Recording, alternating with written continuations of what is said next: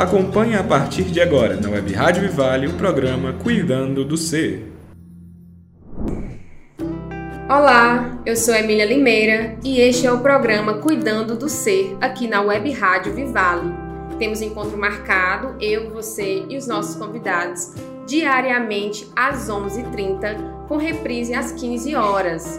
Vamos abordar temas variados sobre o cuidado integral do ser humano, visando contribuir para o seu bem-estar e desenvolvimento. Fique agora com a nossa entrevista de hoje. Boa tarde, eu me chamo Aline, eu sou psicóloga, pós-graduada em psicomotricidade, mestrando em educação e atualmente eu trabalho com clínica, atendendo crianças, adolescentes e adultos.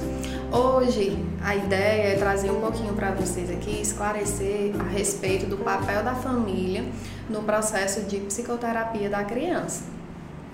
Aline, você pode explicar qual é o papel da família no processo de terapia da criança? Eu considero que o papel da família na terapia da criança ele é indispensável. Por quê? O que, que acontece? Eu vou ver a criança apenas uma vez na semana, em casos mais graves, mais urgentes, duas vezes na semana durante 50 minutos, que é a duração do tempo do atendimento. E aí existem algumas intervenções que a família ela precisa continuar em casa. Se eu fizer as intervenções com a criança, se eu estiver ali acompanhando ela e fazendo essas intervenções apenas uma vez na semana, e a família não der continuidade em casa, o processo terapêutico da criança ele pode ser comprometido. Porque é necessário que essa família ela vá desenvolvendo isso em casa juntamente com a criança.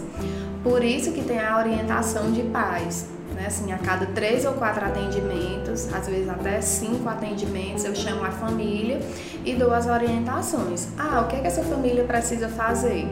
Essa família ela precisa é, estabelecer mais regras, estabelecer mais limites, talvez colocar a criança para dormir mais cedo, já que a criança apresenta uma dificuldade de acordar no outro dia para ir até a escola. Então, assim, isso são exemplos de orientações que a família precisa desempenhar, porque eu não tenho como estar diariamente na rotina acompanhando essa criança e fazendo todas as intervenções necessárias. Então, a família ela tem esse papel de ir dando continuidade ao processo terapêutico em casa, de ir desenvolvendo com essa criança competências que são recebidas, né, orientações que são recebidas na psicoterapia e estabelecer isso em casa.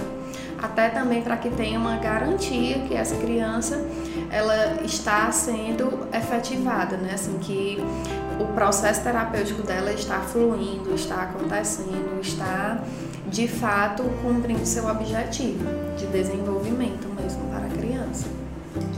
Aline, por que não contar para a família os relatos que a criança traz para a sessão de psicoterapia? Essa é, uma, essa é uma pergunta muito interessante, porque algumas famílias elas chegam querendo saber ah, o que foi que ele disse de mim, ah, o que foi que ele falou do pai dele, ah, o que foi que a criança disse da avó. E aí, é, eu não posso, enquanto profissional de psicologia, né, enquanto a psicóloga que acompanha aquela criança, dizer para a família o que a criança disse, porque a criança que é a minha paciente, não é a família.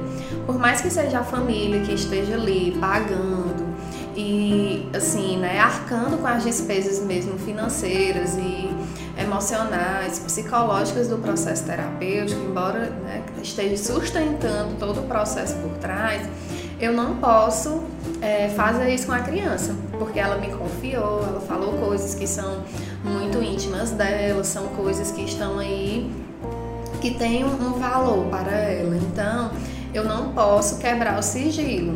Né? Isso, é, o sigilo da terapia é como se fosse o segredo. Né? Assim, eu não posso dizer para a família de fato o que a criança falou, porque é uma garantia até para que ela se sinta mais à vontade para falar. Né, das suas questões, dos seus incômodos, ela precisa ter isso garantido mesmo, que será segredo, né, que será sigiloso. Então, por isso que nós não, nenhum profissional pode dizer para a família o que a criança falou. O que nós podemos fazer é dar as orientações a partir do que aquela criança apresenta para a família conduzir mesmo.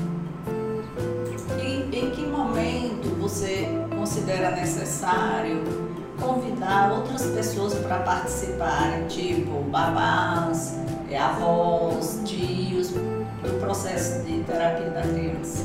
Bom, nós sabemos né, que atualmente nós vivemos uma dinâmica que é muito agitada e as crianças elas acabam entrando nessa dinâmica. Então não tem como essa criança ficar presente com os pais o tempo inteiro, porque os pais têm que tem a rotina de trabalho, tem toda uma, uma estruturação para seguir, todo um, toda uma obrigação, até mesmo para suprir as necessidades físicas dessa criança. E aí essa criança ela acaba convivendo muito com, com os tios, com os avós, com babás, com a própria escola, ficando no contraturno. Então, essa criança ela recebe muito contato externo de outras pessoas que estão ali oferecendo aquele cuidado mesmo com ela. E aí acaba que muitas vezes os pais eles não conseguem trazer todas as informações a respeito da criança devido a esse convívio um pouco esporádico, né? Assim, um pouco espaçado. E aí, em, muitos momentos, nós precisamos também chamar, dar as orientações, né, para esses tios, para esses avós, para babá, para a própria escola, porque essa criança ela fica a maior parte do tempo longe dos pais. Então, quem está ali acompanhando a criança, está ali no dia a dia com ela, precisa receber as mesmas orientações que os pais. Porque muitas vezes são essas pessoas que estão ali executando a rotina junto a essa criança. Então não tem como não inserir esses outros personagens no processo de psicoterapia infantil. Não é uma regra. Ah, meu filho está na psicoterapia e a psicóloga não chamou a babá. Mas não, não é sempre, né? como eu disse anteriormente, não é uma regra. E pode ser que em alguns momentos essa, essa presença seja solicitada de fato, mas isso não é uma coisa certeira. Isso é mais dependendo da necessidade mesmo que a criança apresenta. Este foi o nosso Cuidando do Ser de hoje. Obrigada pela companhia de vocês e estaremos novamente amanhã nos encontrando às 11h30 com reprise às 15 horas assim também como estaremos disponíveis no Instagram, no YouTube e no Facebook.